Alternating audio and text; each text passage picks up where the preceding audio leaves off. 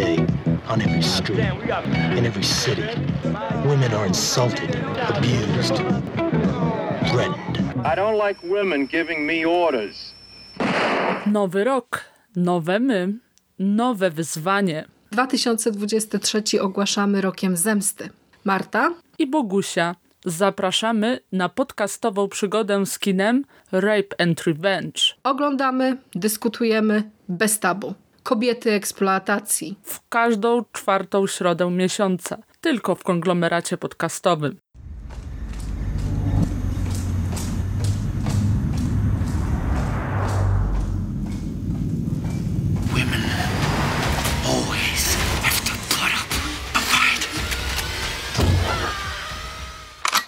Witamy bardzo gorąco w kolejnym odcinku konglomeratu podcastowego. Żeńska ekipa podcasterek wróciła z przymusowego chorobowego i jesteśmy dzisiaj zwarte, gotowe przy mikrofonach, a my to oczywiście Bogusia Szewczyk, czyli ja i Marta Płaza. Cześć! Cześć Bogusia, cześć wszystkim! Miło Was słyszeć w nowym roku. Wszystkiego najlepszego, samych wspaniałych filmowych i nie tylko popkulturowych tutaj ciekawostek. Tego Wam będziemy życzyły. A my już postaramy się, żeby najbliższe 12 miesięcy było e, ciekawą filmową przygodą. Chociaż to ciekawością i z tymi emocjami to e, będzie będziemy musiały być bardzo ostrożne, ponieważ wybrałyśmy sobie mm, na takie nasze całoroczne wyzwanie, dość karkołomny temat, ponieważ stwierdziłyśmy z Martą podczas jednej z naszych e, prywatnych rozmów, że obydwie jesteśmy nieco zafiksowane na temat kina gwałtu i zemsty, czyli znanego Rape and Revenge, takiego nurtu podgatunku horroru i stwierdziłyśmy, że chciałybyśmy kiedyś na ten temat nagrać podcast. No ale, że tych filmów jest cała masa, no to oczywiście pojawił się już od razu na starcie pewien problem pod tytułem, który film wybrać. No to potem może sobie wymyśliłyśmy, że a, jakaś seria audycji, coś tam, coś tam, no i tak to się wszystko rozbudowało właśnie w ten event, który dzisiaj inaugurujemy takim właśnie odcinkiem wstępnym, takim słowem, wstępnym słowem e, wprowadzenia. Bo ten rok, rok 2023, ogłaszamy na konglomeracie rokiem z kinem Rape and Revenge i podczas najbliższych miesięcy będziemy recenzować, omawiać, e, analizować dla Was filmy z tego nurtu. Y, jeszcze nie potrafimy dokładnie powiedzieć, czy to będzie konkretnie 12 filmów, bo już tutaj coś zaczynamy kombinować, żeby jakoś łączyć je w, w serię, ale tak, to będzie właśnie e, taki rok. No jak się czujesz, Marta, z takim wyzwaniem? Wiesz co, y, ja bardzo się cieszę, że podjęłyśmy się tego zadania, bo myślę, że w jednym odcinku na temat jednego filmu nie zdołałybyśmy ująć złożoności tego nurtu, bo ten nurt jest no, zbudowany na sprzecznościach, na różnych opiniach, na e, różnych emocjach. Myślę, że jeżeli ktoś zagłębiłby się w jakieś analizy, nagrania na temat Rape and Revenge,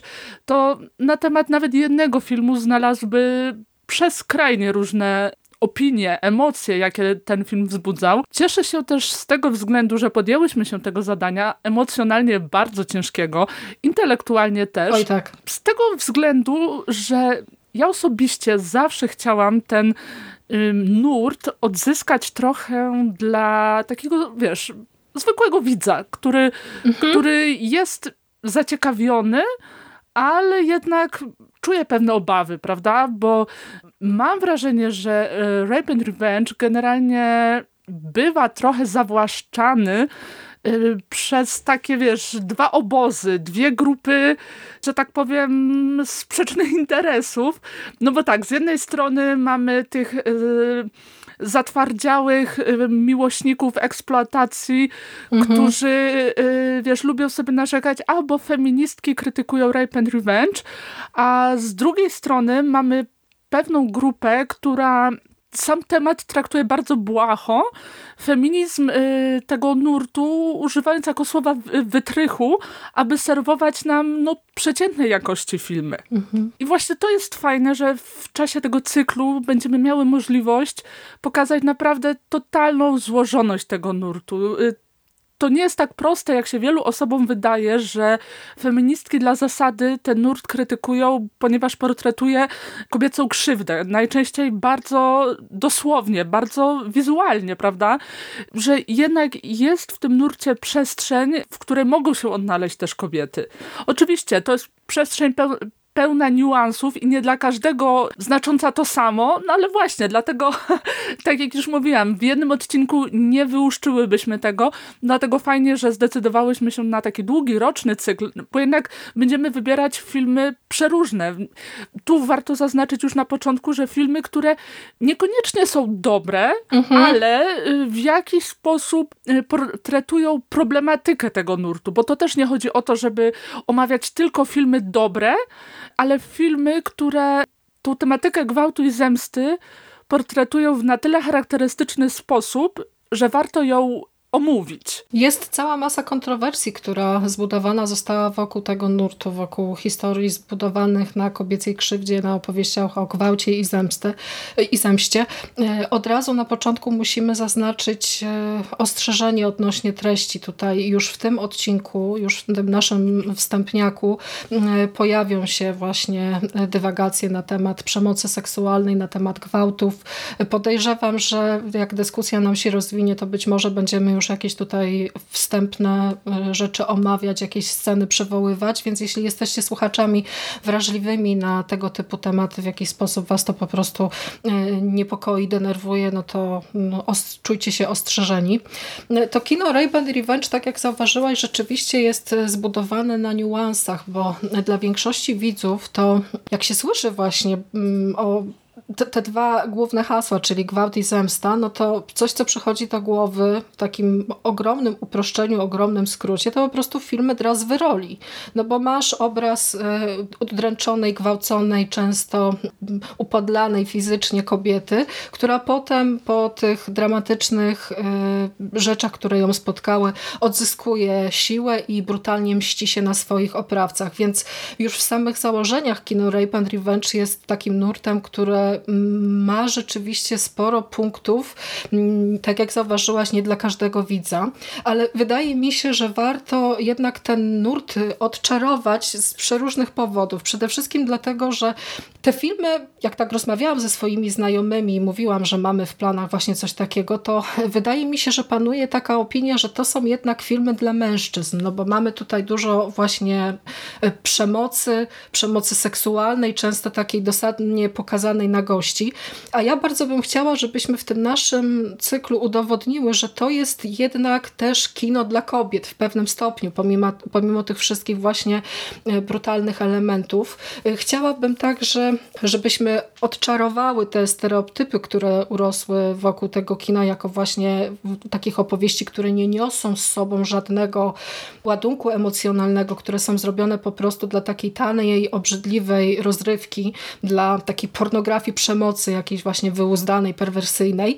E, I chciałabym także, żeby żebyśmy w tym właśnie już pierwszym odcinku dzisiaj e, e, sformułowały kilka takich tez i jakichś takich punktów, które podejrzewam, że będą się przewijały przez kolejne odcinki tego cyklu, bo wydaje mi się, że w tym kinie i odnośnie tych filmów jest bardzo dużo rzeczy, które warto powiedzieć, bo to nie jest tak, że to jest taka właśnie zatwardziała materia, nie? że tu się w obrębie tych pierwotnych założeń gatunkowych nic nie dzieje. Jak myślisz? Jak najbardziej, chociażby ze względu na to, że te filmy stawiały na taki, wiesz, bardzo pierwotny wymiar zemsty, prawda? Bardzo. Mhm. Tak, a to no to jest w zasadzie no tak najbardziej dosłownie e, rozumiany proces katarzis, prawda? Że jednak e, ofiara ma prawo do złości, ma prawo do y, niebycia tą idealną ofiarą, która się hmm. y, po prostu bierze sprawę w swoje ręce i w zasadzie odzyskuje władzę nad swoim ciałem, którą w czasie tego aktu gwałtu została jej odebrana, prawda? Oczywiście mm, to też jest dyskusyjne, bo tak. filmy Rape and Revenge y, często y, cierpiały na pewnego rodzaju fetyszyzację aktu zemsty, że w zasadzie to była y, tylko kolejna forma eksploatacji tej kobiecej bohaterki, która była po prostu pokazywana dla mężczyzn, z perspektywy mężczyzn i w zasadzie nie czuło się, żeby ten akt zemsty był szczególnie oczyszczający. Właśnie, bo to jest też jeden z takich stereotypów, który tak. został zbudowany na temat tego kina, czyli że to są filmy robione głównie właśnie przez facetów, nie? Że tu nie tak. ma tego kobiecego pierwiastka, tego spojrzenia z perspektywy ofiary, prawda? Zresztą warto zaznaczyć, że takie rasowe filmy Rape and Revenge y, nakręcone przez kobiety za, zaczęły powstawać stosunkowo niedawno. Jasne, w latach 60. Mhm. mieliśmy Doris Wishman, y, czy tak.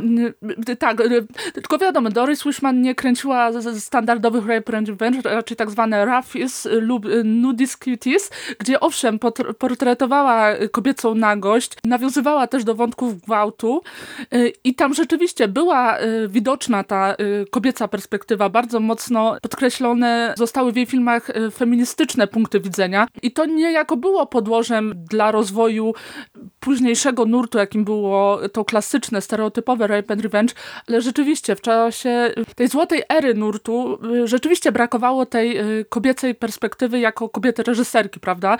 W ostatnich latach mhm. dostaliśmy już sporo filmów rape, rape and revenge, które były nakręcone właśnie przez kobiety i które będziemy omawiać w naszym cyklu, ale rzeczywiście to jest jeden z tych problemów, które ciążą na historii tego nurtu, że to było kino kręcone przez facetów dla facetów. No chociażby tym kultowym, naj, naj, jednym z najbardziej głośnych przedstawicieli nurtu, yy, czyli Pluje na twój grób, dostajemy yy, bodajże dwudziestokilkuminutową scenę gwałtu, która moim zdaniem była zupełnie niepotrzebna. I to rzeczywiście jest przestrzeń do pewnej dyskusji, że na ile to jest... Tak ona jest też stopniowana, prawda? przeciągana właśnie. Tak, tak, tak, dokładnie, dokładnie. Wydaje mi się, że w przypadku właśnie wszelkiego rodzaju no, e, nadużyć związanych z tą strefą e, kobiecej seksualności i kobiecej wolności pod tym kątem, to tutaj rzeczywiście to spojrzenie bardziej takie feministyczne jest potrzebne, żeby też nie dochodziło do pewnego rodzaju nadużyć właśnie na tym polu oraz zakłamań.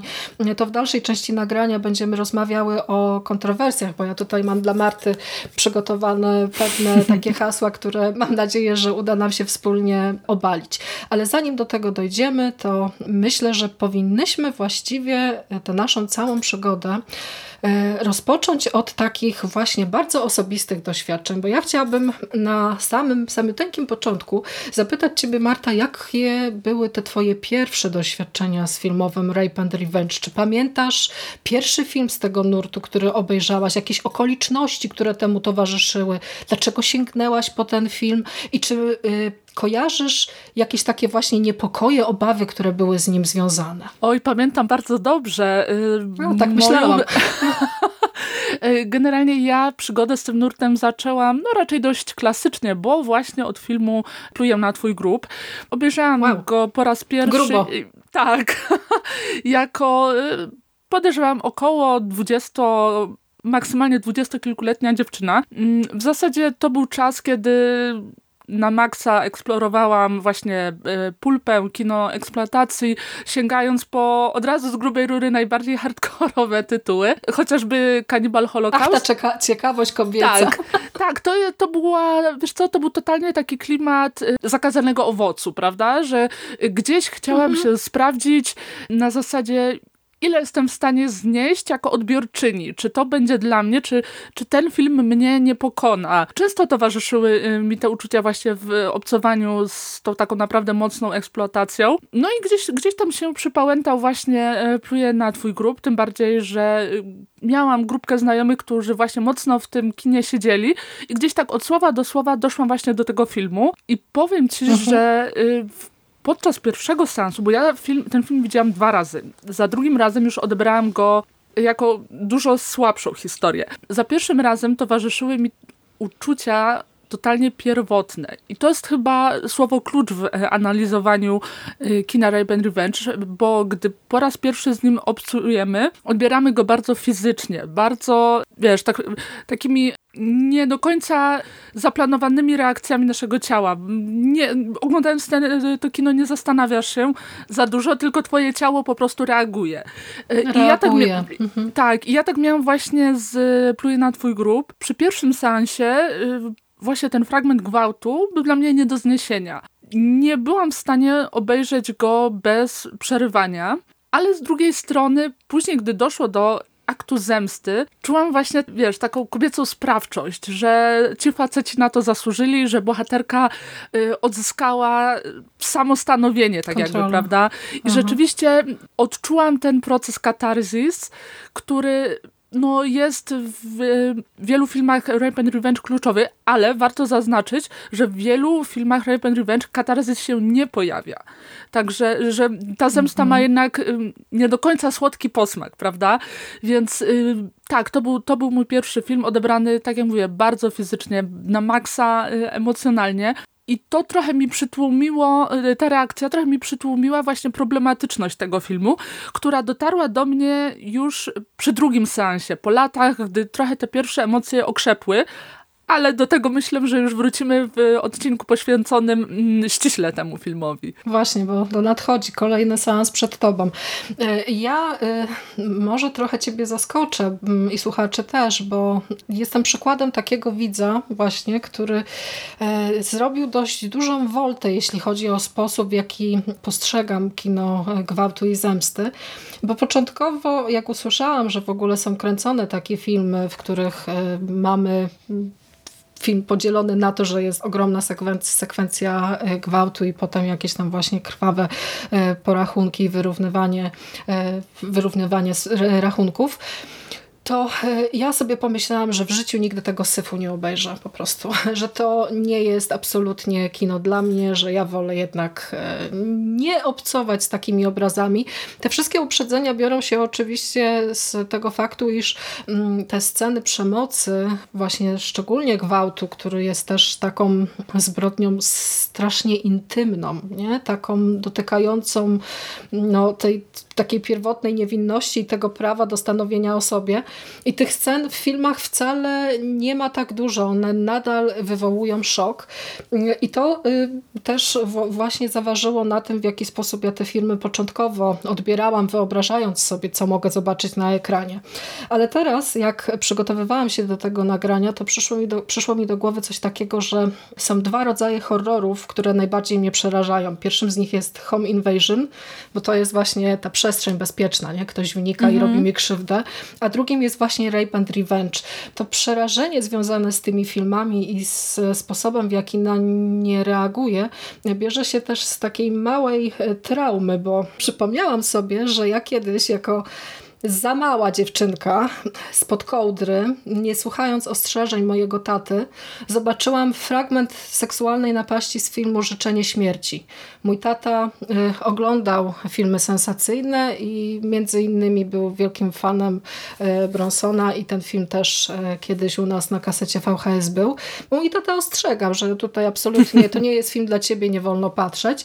No ale właśnie ta dziewczęca ciekawość zaważyła i po prostu ta scena e, gdzieś tak bardzo wryła mi się w umysł, że ja dopiero niedawno odważyłam się ten film obejrzeć ponownie.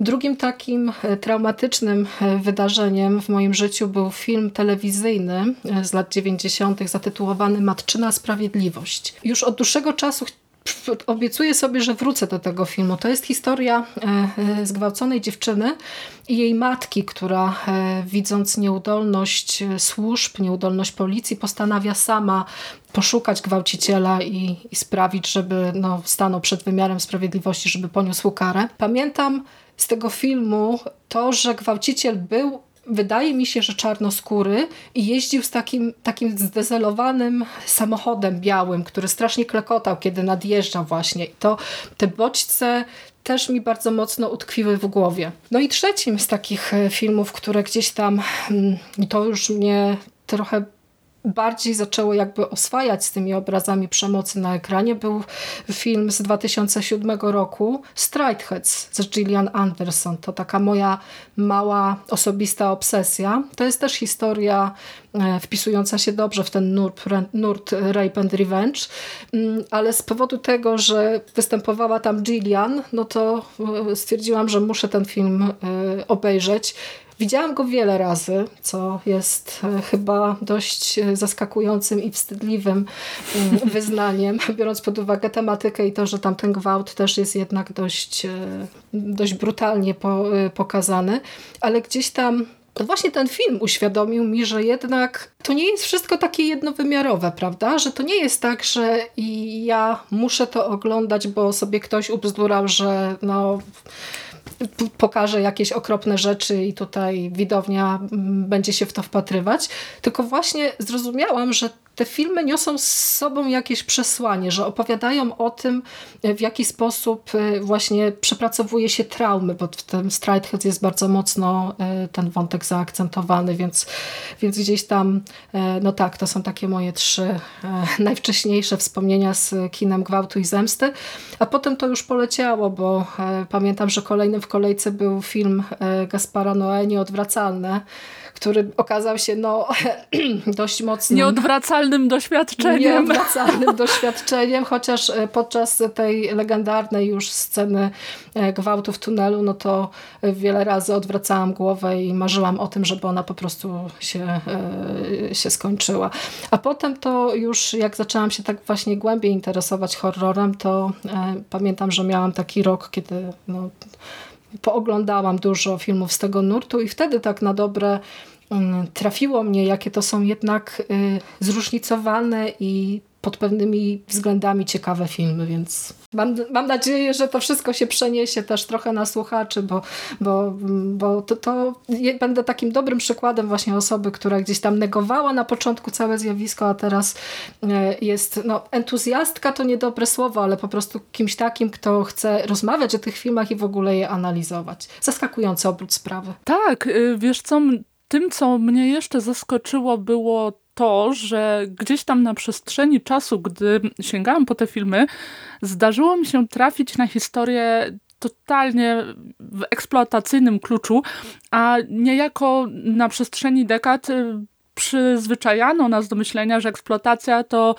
typowo chłopacka zabawa, prawda? Że, że to jest kino z perspektywy mężczyzn i często tylko dla mhm. mężczyzn. A właśnie to jest fajne, że w tej przestrzeni można znaleźć historie totalnie obskurne, niskobudżetowe, a przy tym świetnie pokazujące perspektywę kobiet. Tutaj mogę taki mały teaser rzucić, że w jednym z naszych odcinków będziemy właśnie opowiadać o fantastycznym mm, filmie, który wpisuje się ten klucz, także mam nadzieję, że słuchacze z nami zostaną przez kolejne miesiące, bo naprawdę będzie działo się dużo. Zresztą nie wiem, czy się ze mną zgodzisz, ale odnoszę wrażenie, że generalnie dyskurs na temat y, tego nurtu często był prowadzony z męskiej perspektywy, że jednak mhm. nie było przestrzeni do tej pory na to, aby kobiety zagłębiały się bardziej w ten nurt ze swojej perspektywy. Jasne, sytuacja z mitu wiele zmieniła w obszarze y, tych filmów, nie tylko pod względem tego, że częściej dochodziły do głosu kobiety reżyserki, mm, ale też właśnie jak opowiadało się o tym nurcie. Mm, ale zastanawiam się, czy nie jest to też odrobinę zawłaszczające przekonywanie nas właśnie na przestrzeni lat, że rape and revenge jest szkodliwe, jest toksyczne, jest w jakiś sposób krzywdzące dla kobiet. Jasne, to tak jak wszystko w tym nurcie, to jest oparte na niuansach, ale taką myśl właśnie rzucam, bo mm, w jednym z filmów nagranych y, przez y, pewną youtuberkę na temat właśnie tego nurtu usłyszałam bardzo ciekawą rzecz, że w zasadzie każde z podejść do tego nurtu jest w jakiś sposób wartościowe. I tam y, autorka przywoływała przykład właśnie pluje na twój grób, że dla jed, y, dla, jednych, y, dla jednej grupy ten film może być tylko powieleniem traumy, właśnie ze względu na tą scenę gwałtu, o której wspominałyśmy, ale może być też grupa osób, czasami też nawet ofiar. Y, autorka powoływała się właśnie szczególnie na, na ofiary przemocy seksualnej, dla której mimo wszystko ten film może być w jakiś sposób oczyszczający, bo oddaje im prawo do wkurwu. Wiesz, że macie prawo mhm. być złe, macie prawo y, być agresywne, prawda? Bo często jest tak, że wiadomo, jak traktuje się e, sprawy, e, jak traktuje się ofiary nadużyć seksualnych i generalnie to jest ten klucz, prawda? Że mm, nie powinniśmy, nie powinniśmy w dyskursie na temat tego nurtu odbierać osobom prawa do ich oceny, że to, co w naszej jakby perspektywie wydaje się określone w dany sposób, niekoniecznie musi być określone w taki sposób z perspektywy kogoś innego. Właśnie, to możemy od razu zatrzymać się na trochę dłużej przy tym wątku. Chciałam y, dotknąć trochę innych tematów, ale skoro już y, tutaj wywołałaś te kwestie, y, to myślę, że warto pociągnąć to dalej. Bo ja się też zastanawiałam właśnie skąd bierze się cały ten proces oczyszczania tego od, od, odczucia pewnego rodzaju satysfakcji związanego z, mm, z kinem Rape and Revenge. I jestem pewna, że to katarzis bierze się właśnie przede wszystkim z tego, że kobieta, która, którą widzimy właśnie w takich bardzo e, intymnych i niewygodnych dla widza momentach, bo to, to kobiece ciało jest bardzo często właśnie tak fotografowane w tych chwilach upodlenia skrajnego. Ten e, przejściowy etap pomiędzy napaścią a, a zemstą jest bardzo często okupiony jakimiś takimi właśnie scenami rekonwalescencji, kiedy widzimy jakich szkód w cudzysłowie ta dziewczyna doznała.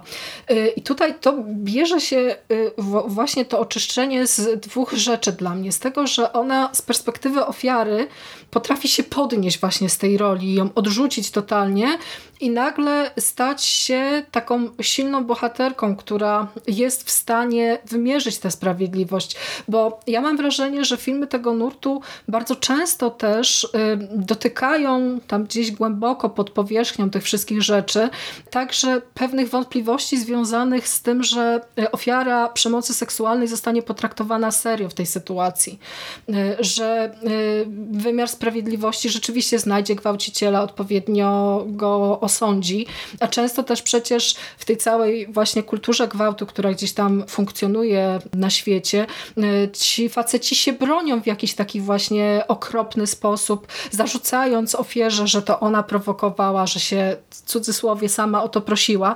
Wiadomo, ta dyskusja też na wielu poziomach i z upływem lat i z upływem y, y, właśnie czasu i sposobu postrzegania kobiet normalnie w społeczeństwie zmienia się też i niektóre rzeczy wiemy już teraz, że są niedopuszczalne, ale jeśli cofnąć by się wstecz, jeśli by tak kilka lat y, w kalendarzu prze, y, przekartkować, to doskonale wiemy, jak czasami wyglądały te procesy, kiedy zgwałcona dziewczyna stawała naprzeciwko swojego oprawcy i musiała opowiadać, albo wielokrotnie pytano ją o to, jak ta napaść wyglądała, więc nie dość, że została upodlona w jeden sposób, to jeszcze w sytuacji, kiedy powinna ta sprawiedliwość zostać wymierzona, to, to dochodziło do kolejnego upodlenia, właśnie takiego wyrywania, wyszarpywania jej te, tej godności no, niby w dobrej sytuacji. To jest też tak, że bardzo często w przypadku tych filmów widz, podobnie jak oprawca, nie do końca docenia siłę tej bohaterki. No bo to są też bardzo często właśnie dziewczyny,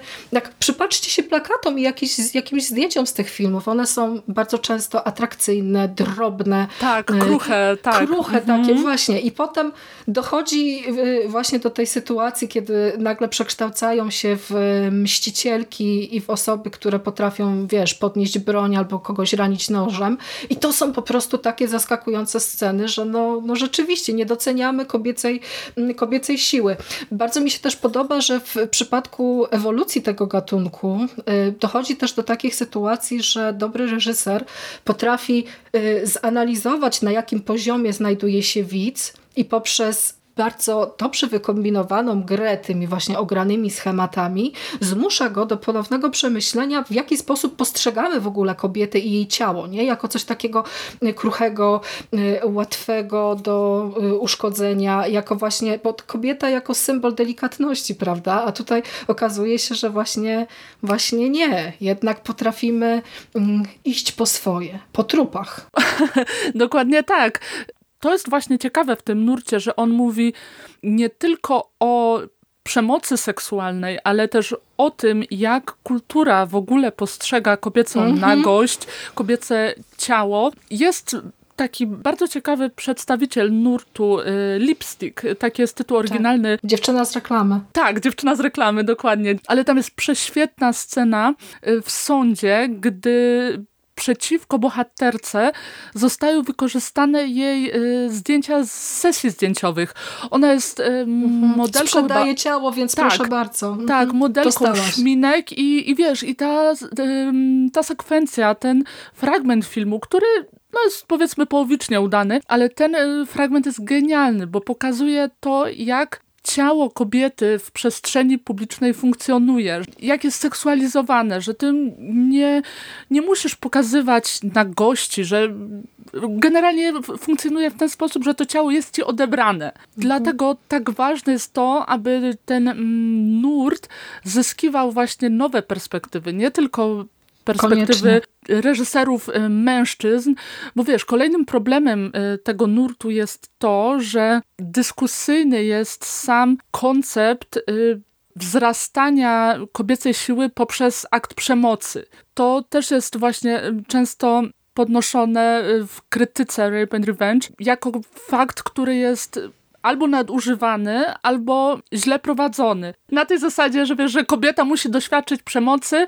żeby być silna. Chociaż ja się z tym nie do końca zgadzam, ale no właśnie, to jest to, o czym mówimy od samego początku. Ten, film, ten nurt jest zbudowany na takich niuansach, że naprawdę będziemy miały mhm. o czym gadać przez cały rok. Właśnie, odnośnie, y, odnośnie tego tematu, który poruszyłaś, to chciałabym na razie postawić tutaj kropkę, y, żeby wrócić jeszcze do tych wątków y, w tej części, kiedy będziemy rozmawiać o kontrowersjach, mhm. ale wydaje mi się też, że w tej swojej wypowiedzi zatoczyłaś takie fajne koło, bo tam wcześniej zadałaś sobie sama, postawiłaś takie pytanie, dlaczego to kino jest tak bardzo właśnie traktowane z perspektywy czegoś takiego no, mało wartościowego. I wspominałaś, że Rape and Revenge wyrasta z kina eksploatacji. Wydaje mi się, że ta eksploatacja, to słowo właśnie, jest główną odpowiedzią, bo to są kino eksploatacji bardzo często właśnie kojarzy się z takimi filmami no, plugawymi, obrzydliwymi, brutalnymi, które często były też robione właśnie tylko i wyłącznie dla rozrywki, ponieważ twórcy mogli. I gdzieś w, w całym tym właśnie w całym tym bagienku, y, z którym kojarzy nam się eksploatacja, y, jest też właśnie taki mały kamyczek Ray Brand Revenge, który jest w środku, wpisuje się w całą tę konwencję, ale też jednak nie do końca idzie z nią w parze.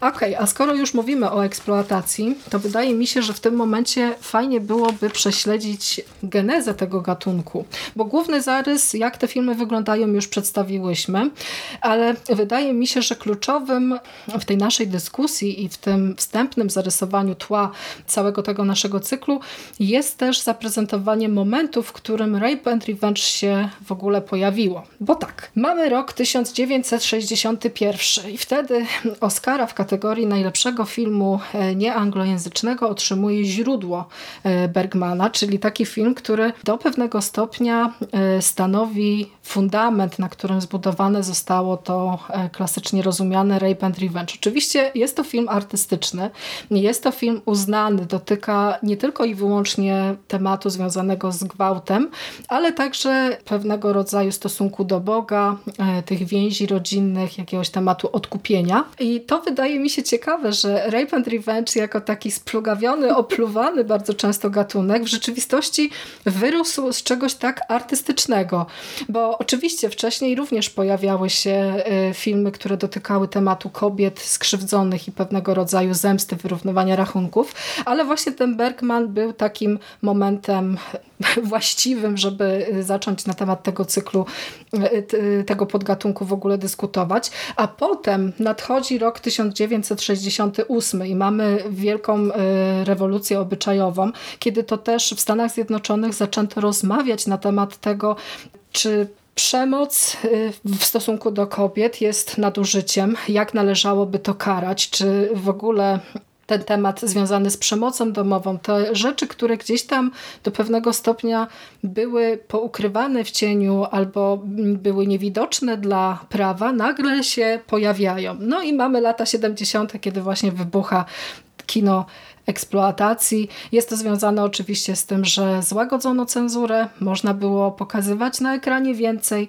Do głosu dochodzili młodzi filmowcy, którzy też dzięki temu, że mieliśmy dostępność mm, materiałów, na których e, można było pracować, to wszystko zrobiło się tanie e, i dostępne praktycznie dla wszystkich, więc mamy e, już właśnie takie filmy jak Ostatni Dom po lewej Wesa Cravena, czy wspomniany przez Ciebie Pluje na Twój grób, czyli takie kino, które już rzeczywiście określiło dokładnie jak ten gatunek będzie wyglądał później. Ja myślę, że patrząc na to, co działo się kilka dekad wcześniej, e, wybuch kina eksploatacji to jest bardzo dobre określenie. Mhm. Bo jednak e, patrząc na to, jak kino wcześniej radziło sobie z wątkami na gości, wątkami przemocy, seksu e, wątkami seksualnymi, etc., etc., widać, że trochę się tam gotowało, prawda, że jednak y, gdzieś, gdzieś mhm. twórcy próbowali sobie z tym radzić. Jasne, w latach y,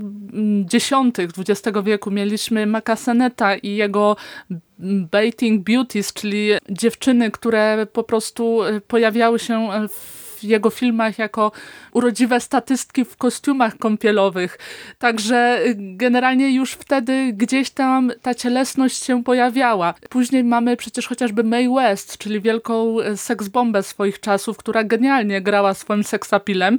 Także to też nie jest do końca tak, y, jak nieraz się może wydawać, że te wczesne lata kina były tak strasznie pruderyjne. Tym bardziej, że tu mówimy o głównym nurcie, a te różne jakieś takie tanie opowiastki pojawiały się już wtedy. No ale właśnie, w końcu przyszedł czas kodeksu Heisa, który w zasadzie na 30 y, lat, ponad 30, bo niektórzy z badaczy, mm, analityków kina y, wpływ kodeksu Heisa datują na lata od 1934 do 1968. Wtedy jakiekolwiek takie seksualne, bezpruderyjne tematy w zasadzie zamarły. Oczywiście w teorii, bo y, twórcy sobie radzili w inny sposób, żeby gdzieś tam te tematy przemycić, no ale, no ale tak jak mówisz, cenzura działała, kodeks Heisa zabraniał pokazywania sugestywnej nagości, przemocy, różnych seksualnych y, konotacji, czy chociażby gwałtu właśnie, czyli tego czynnika, który jest w kinie Rape and Revenge kluczowy.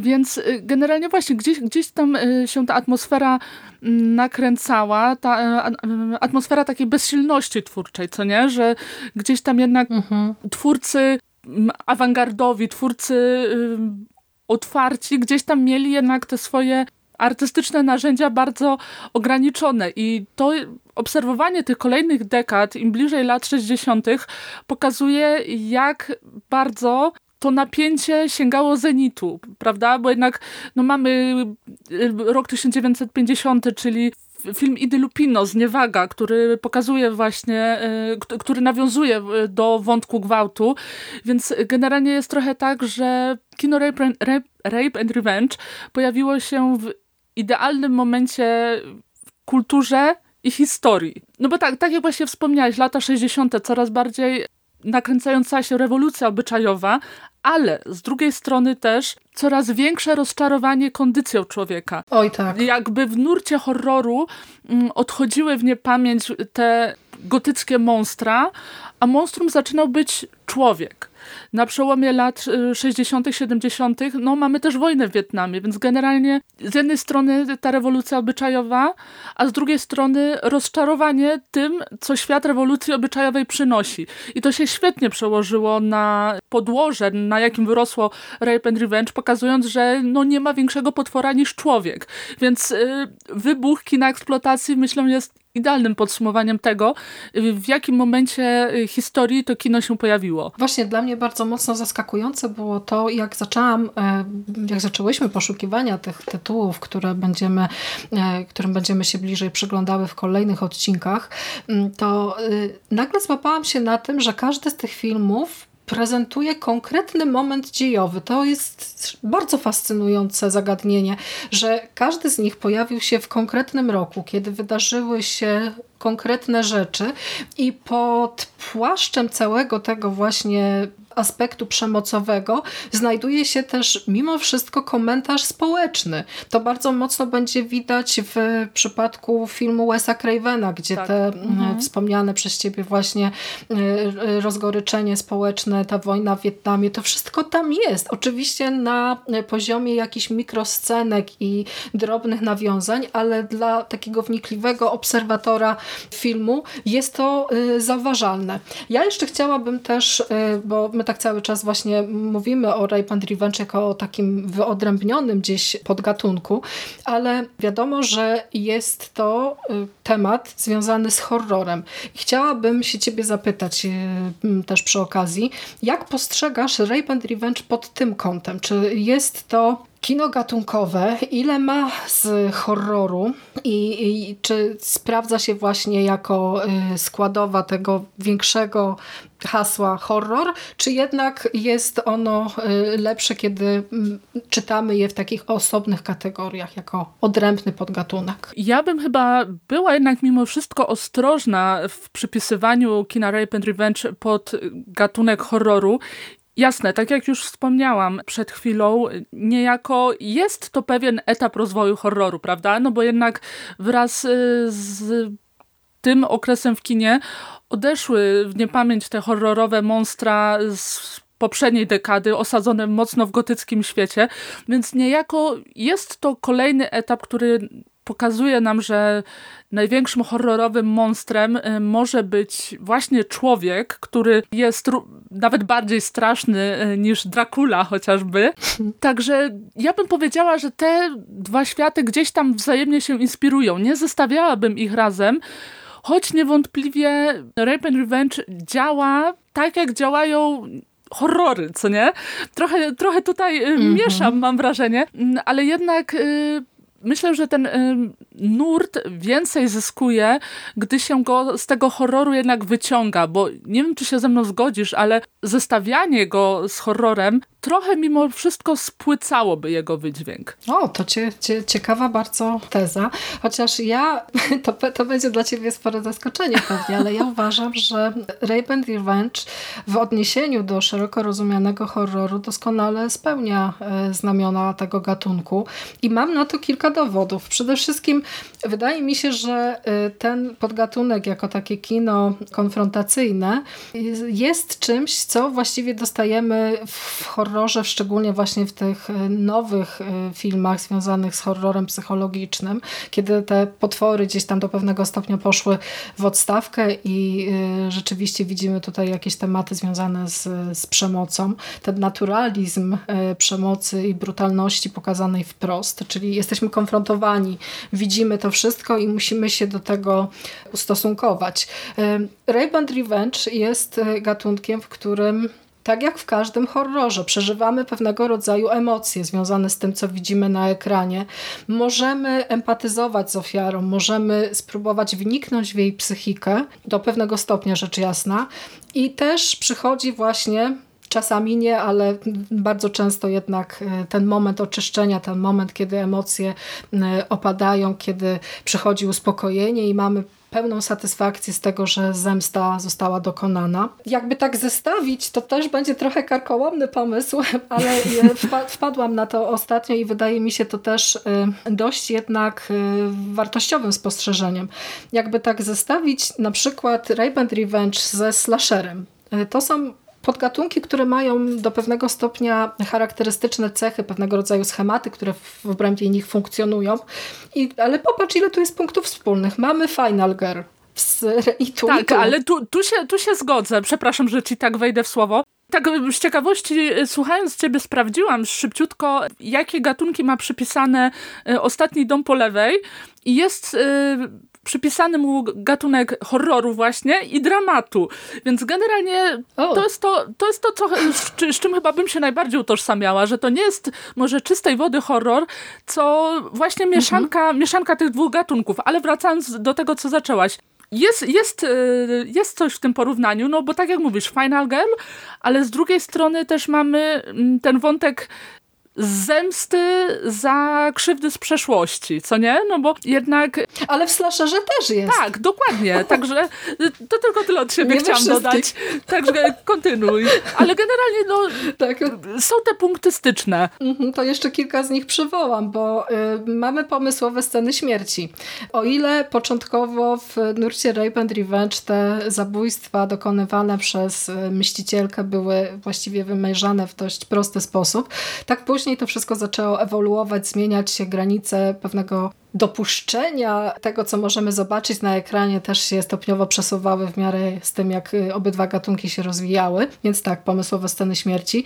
I oprócz tego czekamy na ostateczny cios, więc y, gdzieś tam to napięcie, które zostaje budowane na zasadzie tego, że na przykład nasza bohaterka gdzieś tam się błąka, y, coś kombinuje, planuje, atakuje z nienacka, to też są takie elementy, które gdzieś temu mm, gatunkowi szeroko rozumianemu rozumianemu horrorowi możemy przypisać. Ja też jeszcze chciałabym powiedzieć o, o tym, że wydaje mi się, że slasherze troszeczkę odwraca nam się perspektywa na takiej zasadzie, że lojalność widza przechodzi z zabójcy na ofiarę, podczas gdy w przypadku y, Rape and Revenge ta sympatia od samego początku powinna być po stronie, y, po stronie ofiary i też Dlaczego horror? To jeszcze tu mi się wydaje też y, to ciekawym spostrzeżeniem. O ile w standardowych filmach grozy i w kinie y, klasy B brutalność jest y, często umowna i traktowana jako środek stylistyczny, to gwałt już przestaje nim być. Z gwałtu się nie żartuje, to jest naprawdę poważny temat, mm, a horrory bardzo często właśnie dotykają też takich rzeczy no, trudnych, poukrywanych, takich tematów, których się nie porusza, o których się nie mówi. Hmm, wiesz co, czuję się przekonana.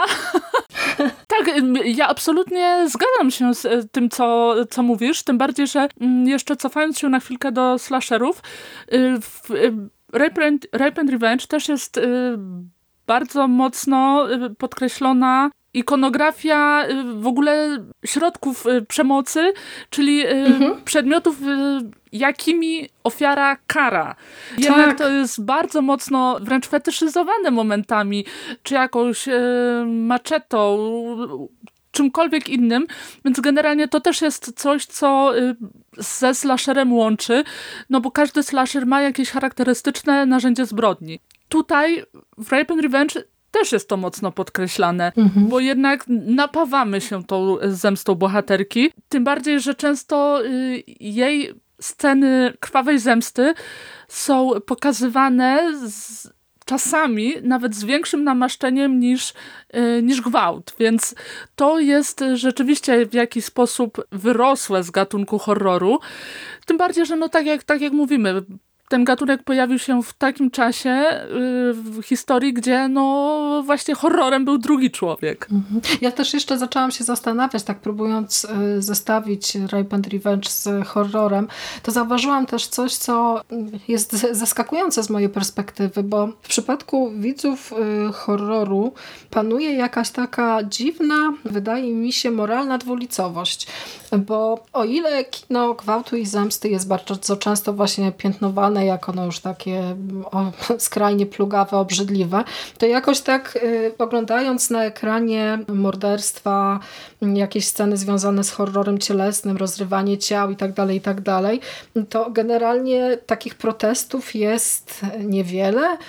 Mało kto traktuje bardzo te, te, te, te sceny w horrorach jako coś, coś takiego, co mogłoby sprowokować, nie wiem, kogoś do odgrywania tych scen albo po prostu przemoc w horrorze bardzo często traktowana jest na tym poziomie y, umownym. Nie? To tak trochę się zamotałam, ale generalnie nie, ja, ja rozumiem, o, wiem, wiem, wiem, wiem o czym mówisz. Wiesz co, ja się zastanawiam, na ile to nie wynika trochę z kwestii prawdopodobieństwa, bo y, jednak gwałt jest y, no, traumą, która jest y, dość mocno osadzona w rzeczywistości. Jest mhm. to zdarzenie, które jest bardziej prawdopodobne niż spotkanie takiego klasycznego horror horrorowego zabójcy. I zastanawiam się, czy to też z tego trochę nie wynika, że horrory na taką klasyczną przemoc trochę nas już znieczuliły, że jednak trzeba się bardzo mocno postarać, żeby ta przemoc zadziałała nie wiem, z ostatnich filmów na mnie tak zadziałał chociażby Terrifier, który, mhm.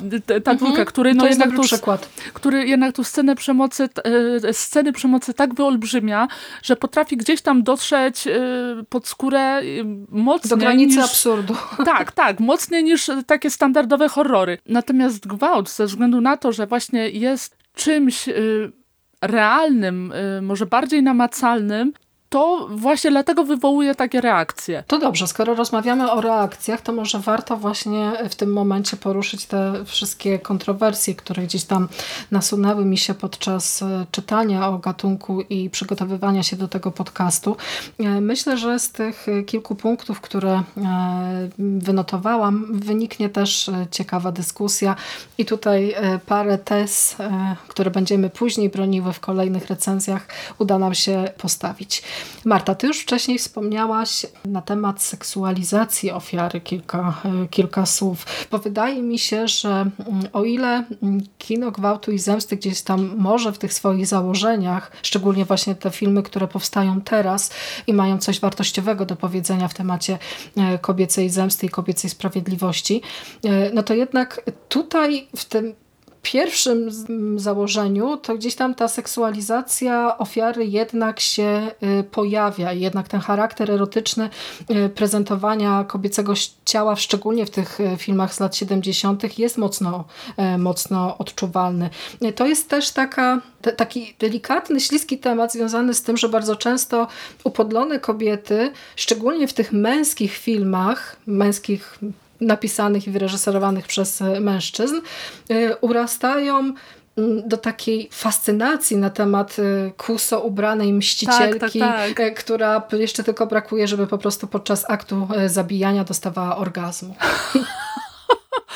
Ale tak właśnie jest. Czytając właśnie różne recenzje do naszej dzisiejszej rozmowy, trafiłam na prześwietną wypowiedź reżyserki Zemsty z 2017 roku, Korali e, Fargea, która świetnie się tłumaczyła z tego, dlaczego jej bohaterka w zasadzie cały film paraduje w tych kusych spodenko-majtkach i tłumaczyła to w ten sposób. No tam jest ostro. Tak, tak. I wiesz, na pierwszy rzut oka y, na pierwszy rzut oka mogłoby się wydawać, że to też jest kurczę, pewnego rodzaju nadużycie, że jednak y, to ciało mhm. bohaterki jest mocno właśnie fetyszyzowane, podkreślane, ale właśnie reżyserka wytłumaczyła to w ten sposób, że nie chciała bohaterki ubierać, sugerując, że jest silna dopiero wtedy, gdy jest ubrana. I to jest o tyle ciekawe, że w interesujący sposób pokazuje, w jaki sposób feministyczna perspektywa na ten nurt może odzyskać tą kobiecą nagość, kobiecość, yy, kobiecą cielesność właśnie dla bohaterki, żeby była widziana, yy, żeby jej ciało było pokazane z jej perspektywy, nie właśnie perspektywy tego męskiego odbiorcy, który oczekuje właśnie tej seksownej, kuso ubranej mścicielki, co realizuje się szczególnie mocno chyba w y, serii y, Pluje na twój grób, która z każdą kolejną częścią, mhm. szczególnie te nowe części, to wyolbrzymiają już do granicy absurdu. Tam bohaterka y, w niektórych ze scen nosi wręcz jakiś strój seksownej uczennicy, co jest no mocno absurdalne i rzeczywiście mhm. uderza w te tony, o których ty wspomniałaś, że tam nie, nie tyle ważna jest zemsta, co właśnie pokazanie bohaterki jako pewnego rodzaju fantazji. No właśnie, męska fantazja, czyli co? W przypadku kina Rape and Revenge y, istnieje duże ryzyko, że możemy mieć do czynienia z obrazami seksizmu, gdzieś tutaj ten seksizm też wydaje mi się taką pułapką, w którą czasami twórcy kina z tego nurtu wpadają, bo tu można by oczywiście przywołać taką wstępną dyskusję dotyczącą kobiecej nagości i męskiej nagości, ale w przypadku konkretnie tego podgatunku ważne wydają mi się sceny śmierci mężczyzn i sceny, śmierci, sceny gwałtu, czyli upadlania kobiecego ciała.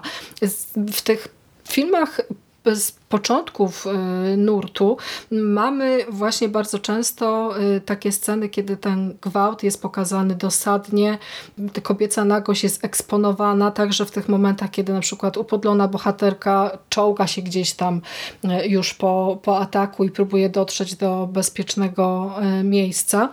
Także to kobiece ciało jest pokazywane, ekspo, eksponowane, podczas gdy mężczyźni, ofiary tej mścicielki, jakoś tak im to wszystko jest pokazane albo poza kadrem, albo tak. w ukryty sposób. W Pluje na twój grób, tym oryginalnym, będziemy mieli właśnie 30-minutową scenę wielokrotnego gwałtu na bohaterce, podczas gdy scena kastrowania będzie miała miejsce w wannie i tak, żeby się połapać, co się właściwie wydarzyło w tej scenie, to trzeba być dość, dość mocno skupionym widzem i tak, tak dodać dwa do dwóch. A jednocześnie też y, wydaje mi się, że w późniejszych filmach z tego nurtu też y, ta przemoc y, i zabijanie mężczyzn jest też bardzo mocno zaprezentowane w sposób taki przesadzony, odrealniony. O ile sam gwałt jest postawiony na dosadność i na taki już skrajny naturalizm, to na przykład w filmach Pluje na twój grób z tej właśnie no, w tej nowej wersji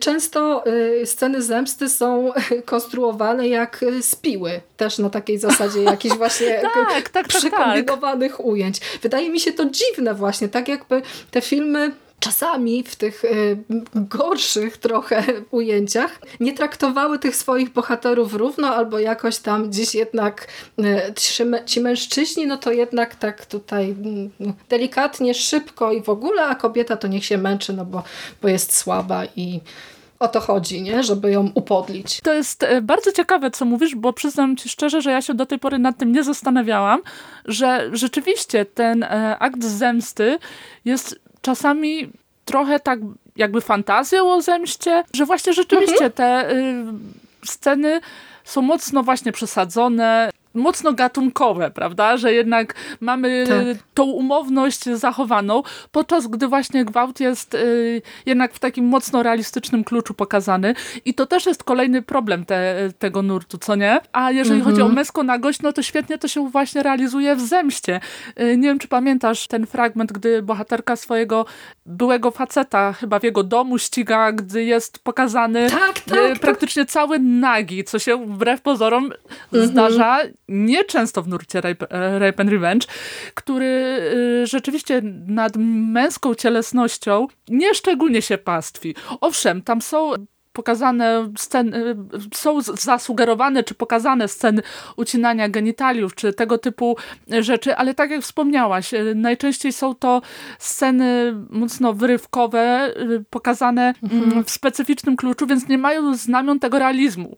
A tutaj w, e, w Revenge, w Zemście właśnie dostajemy bardzo wprost pokazane to, jak męskie ciało musi zmierzyć się właśnie z tą kobiecą y, zemstą. Jeżeli chodzi o jeszcze problematykę, jaka wiąże, wiązać się może z tym y, nurtem, y, to właśnie to, o czym wspomniałam przedtem, czyli to, jak powinnyśmy jako widzki, ale też widzowie, bo wiadomo, mężczyźni też mają swoją perspektywę na, na ten nurt, na te wątki, jak powinniśmy odbierać fakt, że właśnie kobieta zyskuje siłę poprzez akt przemocy.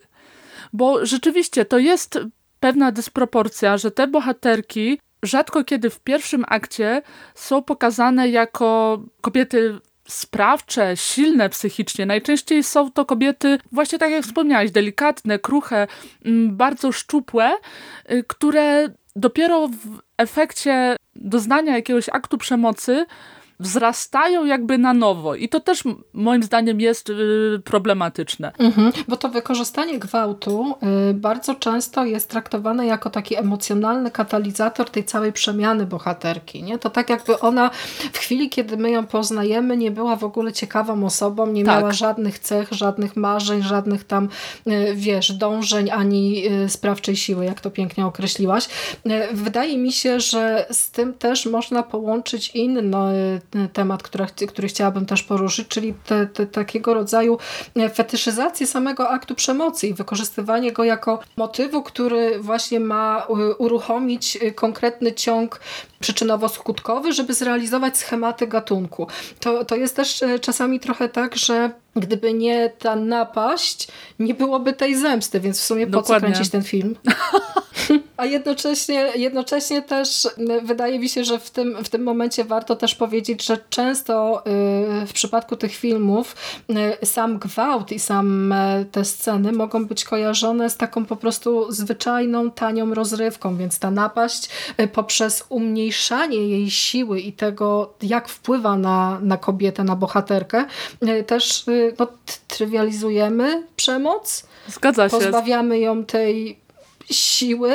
No i właśnie, to jest to, o czym mówimy od samego początku. To jest nurt, który jest pełen sprzeczności. Ja nie wiem, czy y, da się go ocenić jedno, y, jednoznacznie, no bo zobacz, z jednej strony mówimy, że problematyczne jest pokazywanie kobiety, która wzrasta y, w efekcie doznania przemocy, ale z drugiej strony, no nie można wykluczyć, że w prawdziwym życiu ofiary przemocy seksualnej rzeczywiście po jej doznaniu... Fantazjują pod... o zemście i o tak, sprawiedliwości. I, tak, to, to raz, a dwa czują się w pewien sposób jakby to ująć, żeby nie zabrzmiało źle, ale wiesz, że, że potrafią y, po doznaniu te, tego aktu przemocy y, wykaraskać się na tyle, że czują y, się silniejsze. Mhm. Trochę to powiedziałam pokracznie, ale mam nadzieję, moi drodzy, że zrozumiecie, o co mi chodziło.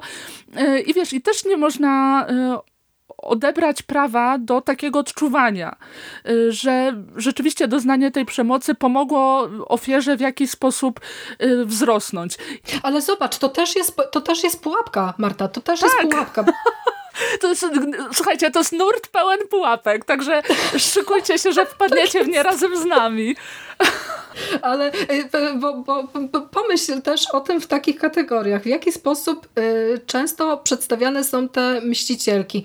Ja złapałam się na tym, że y, to jest zarówno męska fantazja o kobiecie kuso ubranej z bronią wymierzającej sprawiedliwość, ale jednocześnie może też być to odbicie pewnej pokracznej, wykrzywionej wizji sprawiedliwości w oczach kobiet, którym te obrazy, te filmy mogą dawać fałszywe wrażenie, że społeczeństwo podziwia, wspiera takie kobiety, które same wstępują na drogę zemsty, podczas gdy doskonale wiemy wszyscy, że rzeczywistość i y, egzystowanie w społeczeństwie no nie polega na tym, że dziewczyna idzie, zabija czterech gości i jeszcze dostaje za to oklaski, bo tutaj hura, wymierzyłaś sprawiedliwość. Nie. Takie kobiety są demonizowane, osądzane. Y, mieliśmy przykład y, seryjnej zabójczyni, która zabijała swoich klientów. Nie? Była prostytutką Erlin. Wurnos, Wurnos.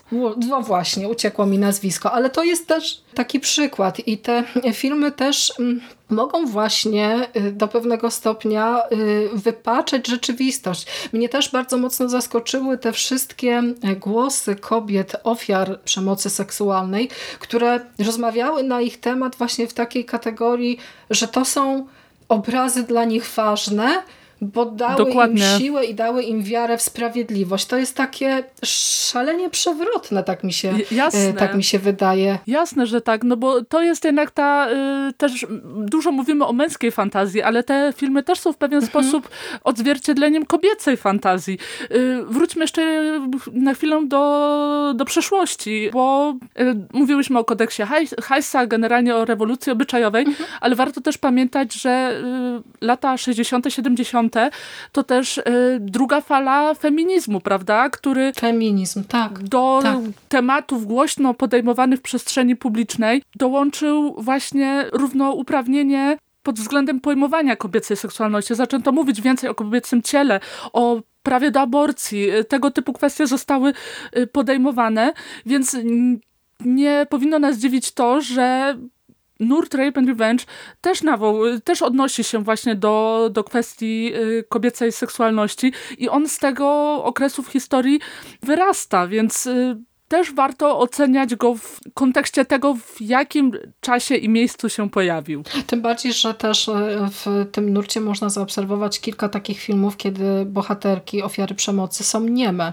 I po, potem mm, e, właśnie dostajemy takie postaci, które mają gromki głos i to tak jakby oddanie kobiecej sprawiedliwości nie? I, i głosu kobietom, które doznały krzywd.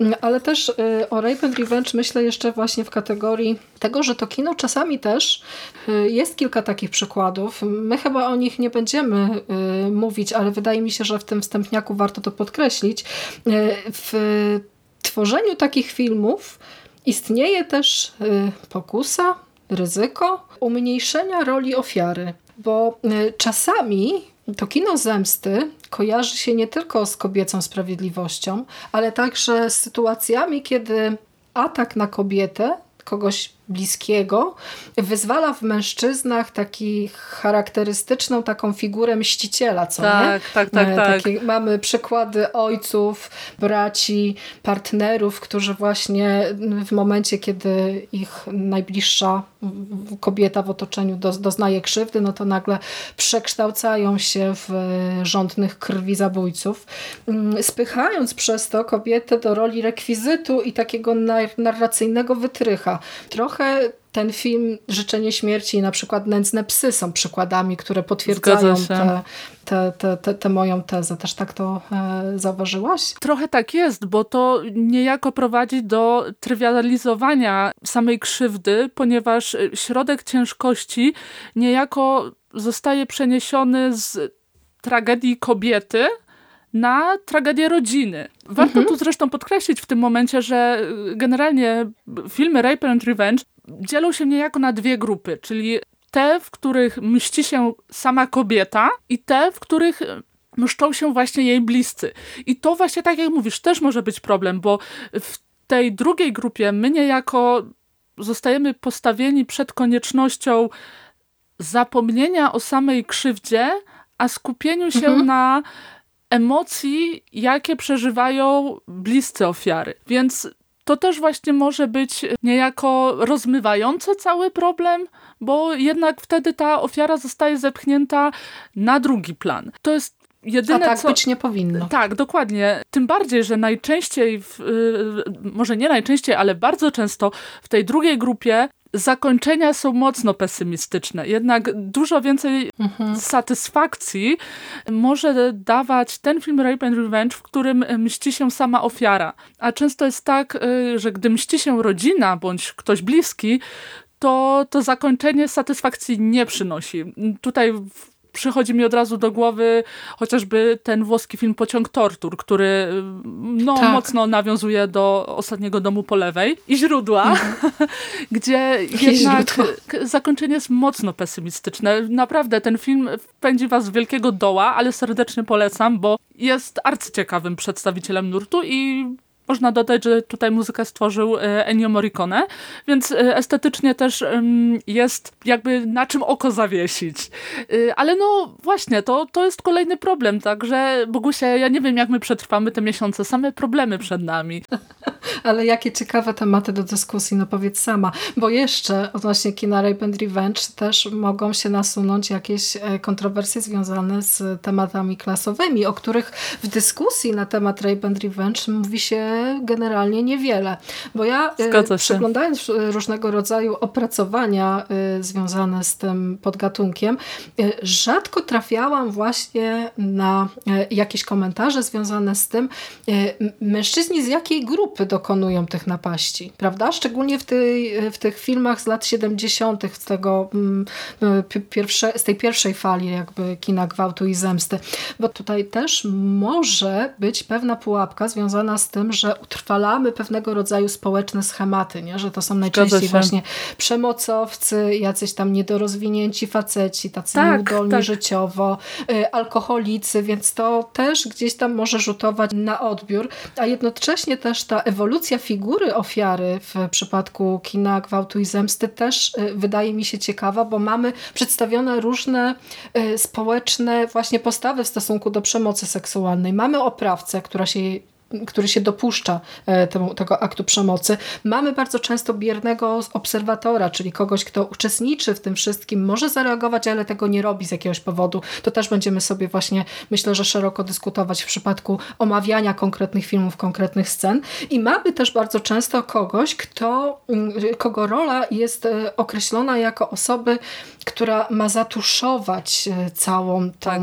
sytuację. Nie? Kogoś, kto ma zadbać o to, żeby to się nie wydało, żeby ten społeczny wizerunek przemocowców nie, nie uległ zmianie, nie uległ przeobrażeniu. To są w ogóle fantastyczne tematy i w momencie, kiedy e, patrzymy na właśnie te filmy mm, na tym poziomie takim właśnie bardzo podstawowym, że jest jest gwałt, jest krwawa zemsta, to ucieka nam właśnie bardzo dużo ciekawych tematów do dyskusji i takiego bawienia się akcentami, jak te filmy po prostu z upływem czasu przechodzą od tego właśnie kina eksploatacji po kino artystyczne, po ten art house, który też jest y, przecież w niektórych y, z tych filmów prezentowany. To jest w ogóle zupełnie inny filmowy kosmos. Świetnie, że przywołałaś tą kwestię, bo rzeczywiście jak teraz się zaczęłam zastanawiać, to nie przypominam sobie żadnego tekstu na temat kina Rape and Revenge, który by właśnie podnosił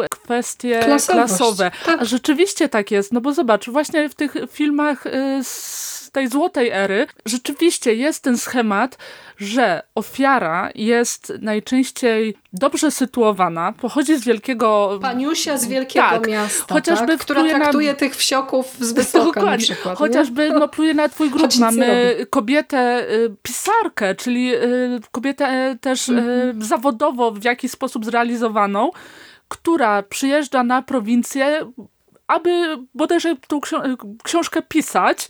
No i mamy właśnie tych stereotypowych redneków, którzy no wizualnie już są umieszczeni w tych konkretnych jakichś y, myślowych stereotypach, konkretnych jakichś naszych wyobrażeniach o mieszkańcach y, amerykańskich zadupi za przeproszeniem. Mhm. No i rzeczywiście to się często przewija. W, y, w Ostatnim Domu po lewej rodzice ofiary to też raczej bogatsza rodzina z, no, z eleganckim domem, generalnie mieszkająca w komfortowych warunkach, a oprawcami są no raczej element społeczny, że tak powiem. Tak, tak. Ciekawym odwróceniem y, ról jest właśnie pociąg tortur, gdzie niejako prowodyrką całej tragedii jest elegancka dama, która podpuszcza właśnie w jakiś sposób ograniczonych mężczyzn właśnie do atakowania tych dziewczyn. Więc tu jest naprawdę pole do naprawdę arcy, arcyciekawej dyskusji i wyciągnięcia mnóstwa interesujących wniosków. Tym bardziej, że tak jak wspomniałaś, w grupie e, agresorów często pojawia się właśnie mężczyzna, który jest w jakiś sposób e, naznaczony pewną niepełnosprawnością i najczęściej on jest pokazany jako ten, który nie chce w tym uczestniczyć. Więc e, to też jest podniesienie kwestii na, jakby publicznego y, postrzegania męskości, także no mhm. jest tu naprawdę dużo więcej niż pozornie może się wydawać. No właśnie, bo e, już tak powoli zmierzając ku, e, ku zamknięciu tej, te, te, tego naszego wstępniaka, to ja tak też e, chciałabym, żeby z tych naszych najbliższych nagrań mm, wypłynął również taki wniosek, że to jest jednak cały czas żywa materia. To jest taki podgatunek, taki nurt, który ciągle ewoluuje, ciągle się zmienia. Bo w kilku opracowaniach, które e, przeczytałam, spotkałam się też z takimi zarzutami, że skoro jest to podgatunek, który ma jasno określone te znamiona e, właśnie gatunkowe, czyli te schematy fabularne, które muszą się w tych filmach pojawić, no to ta formuła już się wyczerpała. Tych filmów już jest za dużo. One wszystkie wyglądają dokładnie e, tak samo. Tymczasem wydaje mi się, że Marta zgodzisz się ze mną, to wcale nie jest tak, że te filmy są takie same, że e, prezentują tak samo różne rzeczy, że to jest cały czas taki organizm, który się przekształca, dojrzewa, dorasta, że e, też właśnie ten argument odchodzenia od kina eksploatacji w kierunku arthouse'u e, stanowi potwierdzenie tego, że jest to mimo wszystko to doświadczenie przemocy i przepracowywanie traum jest jednak bardzo ciekawym tematem także dla no, ambitnych reżyserów, w cudzysłowie, ambitnych, nie kreślę tutaj no, cudzysłów, Ale żeby tak. nie było, że mędrkujemy. Ale dokładnie tak jest. Wiesz, no niestety kobieca krzywda jest tematem uniwersalnym y, bez, bez mhm. względu na y, czas, miejsce, epokę. Niestety, no... Tak procent y, napaści seksualnych nie zmniejsza się niestety, a jesteśmy teraz w tak interesującym miejscu w kulturze i i historii, prawda? Po, socjopolityce, gdzie no jednak mhm. o krzywdzie, y, o kobiecej krzywdzie mówi się zupełnie inaczej. Wiadomo, ruch mi tu bardzo się mocno przyczynił do zrewidowania poglądu na na sam nurt.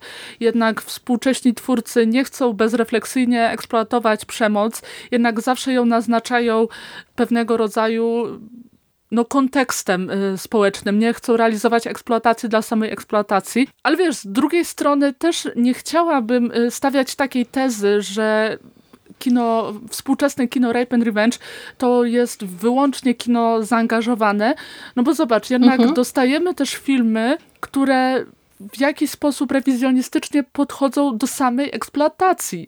Y, no, y, Revenge to jest chyba idealny przykład, który bierze te cechy charakterystyczne dla kina eksploatacji i przerabia je po swojemu, zupełnie zmienia perspektywę, właśnie na perspektywę bohaterki i jej sposób odczuwania tej historii. Też w latach 90. pojawił się fantastyczny film, który prawdopodobnie będziemy przerabiać w naszym cyklu, który no, zrealizowany jest jakby powstał w latach 70. Słowo daje obskurna taśma, realizacja bardzo amatorska i to też jest niejako pewien trend, który może się pojawiać w przyszłości, który będzie próbował odwoływać się do tej eksploatacji, aby trochę zrewidować jej obraz, zaprezentować w nowej wersji odświeżonej dla współczesnego widza, więc to też nie jest do końca tak, że tylko zaangażowane kino y, nas czeka, y, ale też kino, które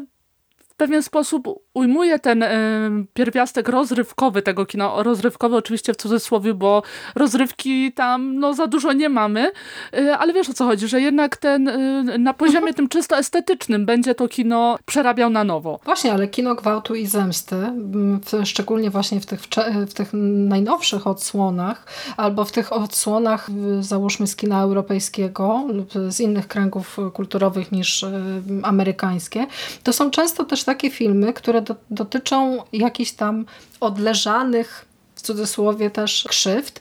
Są to też bardzo często filmy, w których samego gwałtu nie widzimy. Dostajemy tak. na przykład relację zaprezentowaną przez, przez bohaterkę, więc z eksploatacji idziemy też w obszary właśnie dramatu, dramatu psychologicznego, e, takich obrazów, które jeszcze bardziej y, wnikają w psychikę y, bohaterek, prezentując nam to, jakie y, emocjonalne spustoszenie w psychice kobiety ten gwałt powoduje i że to nie jest tak prosto, że kiedy sprawiedliwość zostanie wymierzona, no to ta trauma znika. To z kobietą zostaje na długi, długi czas, jeśli nie na zawsze.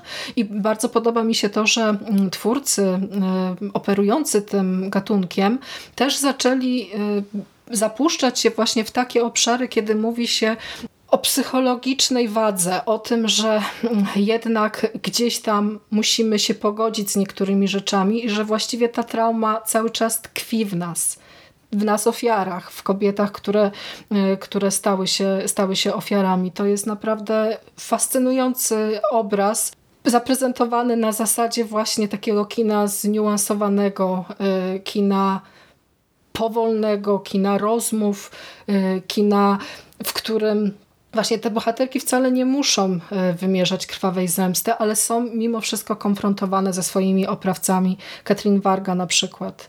E, tak, Uszlachetnianie gwałtu, bo mamy dziecko, które zrodziło się na właśnie. skutek właśnie tego aktu przemocy. Nie? To fascynujące. Tak, tak. I myślę, że przyszłość tego nurtu jest na tyle ciekawa, bo no, żyjemy jednak w kulturze obrazu, prawda? I w kulturze mhm. mocno seksualnej, która mocno podkreśla cielesność. I wiesz, i to też jest niejako wyzwanie dla twórców, w jaki sposób te filmy, te historie pokazać, gdy kino nas już totalnie oswoiło z nagością, z, z seksem, z cielesnością.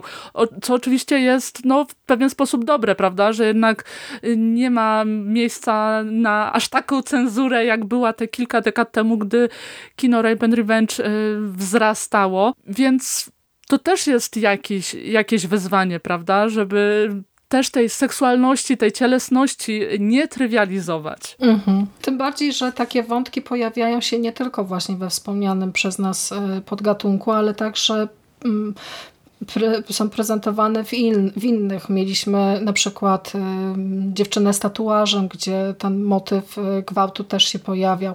Jest francuska ekstrema, która też dość y, mocno ten te, temat eksploatuje, więc no jest, jest naprawdę y, ocean możliwości cała masa filmów, które, e, które jeszcze e, przed nami. Jak zapewne nasi drodzy słuchacze zauważyli, temat jest, e, nie jest prosty. Trzeba znaleźć sposób, żeby go odpowiednio ugryźć. Będziemy się starały. Będziemy się starały przekonać Was, że to jest mimo wszystko wartościowe kino, że jest to kino z pierwiastkami feministycznymi i że nawet z prezentowania takiej dosadnej, mocnej przemocy na ekranie, że, te, że to szaleństwo jednak ma metodę e, i jednak niektórzy twórcy chcą powiedzieć coś więcej niż tylko zaserwować widzowi e, jakąś tam jarmarczną rozrywkę. To jest naprawdę intrygujący temat. Tak, podejrzewam, e, że pewnie w ciągu tych kolejnych miesięcy nieraz zaprzeczymy same sobie,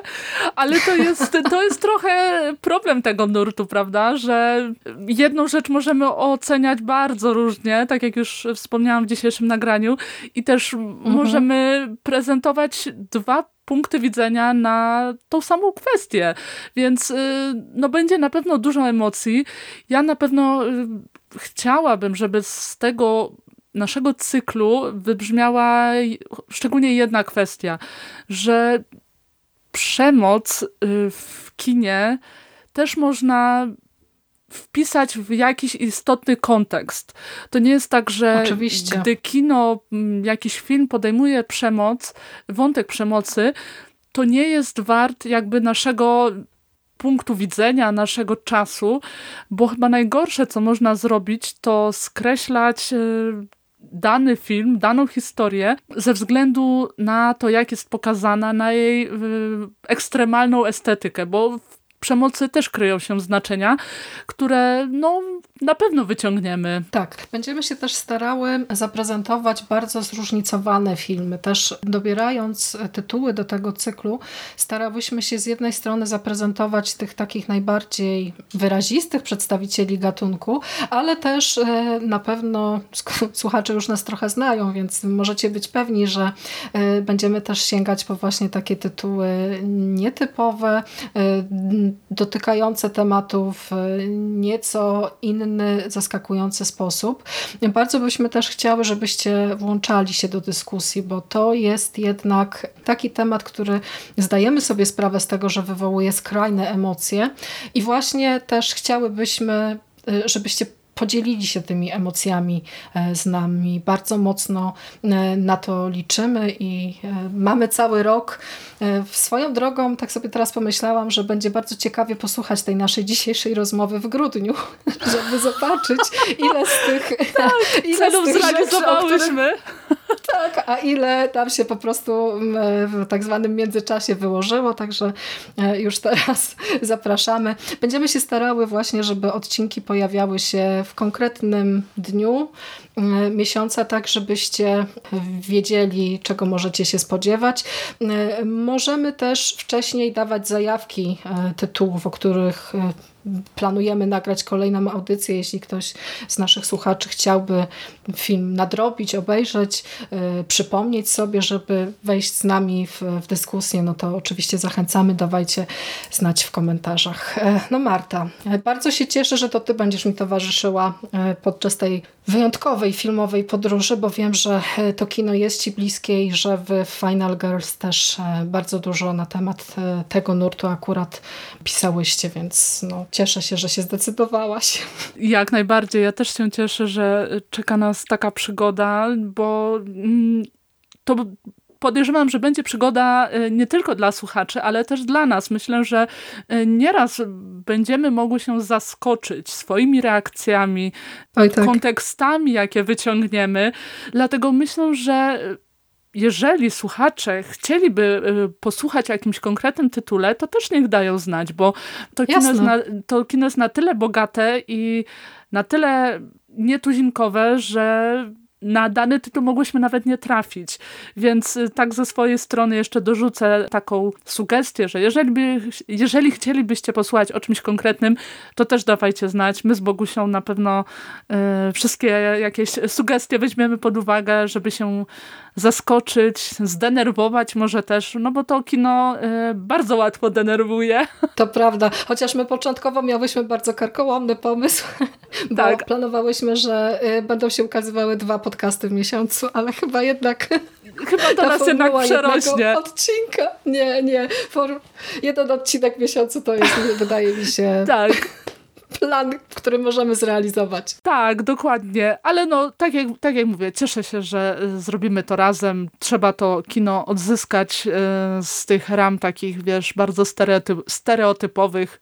Pokazać widzom po prostu, że nie jest tak straszne, jakie nie malują. Nie taki diabeł straszny. Dokładnie. Tak. I że generalnie warto mierzyć się z rzeczami ekstremalnymi, mimo wszystko, żeby jakoś swoje horyzonty odbiorcze poszerzać. Ja chyba tak to najlepiej ujmuję w swoim jakby filmowym świadku, y, w, swoim, w swoich filmowych wyborach, żeby, żeby jednak te jakieś granice przesuwać i mierzyć się z rzeczami nietuzinkowymi. Nietuzinkowymi i niewygodnymi dla nas. Tak. Dokładnie tak. To, tak. To my, lubimy, my lubimy wyzwania, także e, w tym e, miesiącu, w styczniu dostaniecie jeszcze jeden podcast, już właśnie numerowany, pierwszy, pierwszy miesiąc, więc pierwszy, pierwszy temat, pierwsze najprawdopodobniej dwa filmy e, doczekają się recenzji, więc wypatrujcie.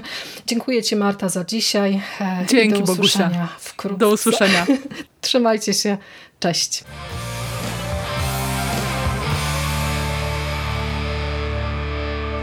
Finished? That's it, man. game over, man. It's game over. What the fuck are we gonna do now? What are we gonna do? It's over. Nothing is over! Nothing! You just don't turn it off!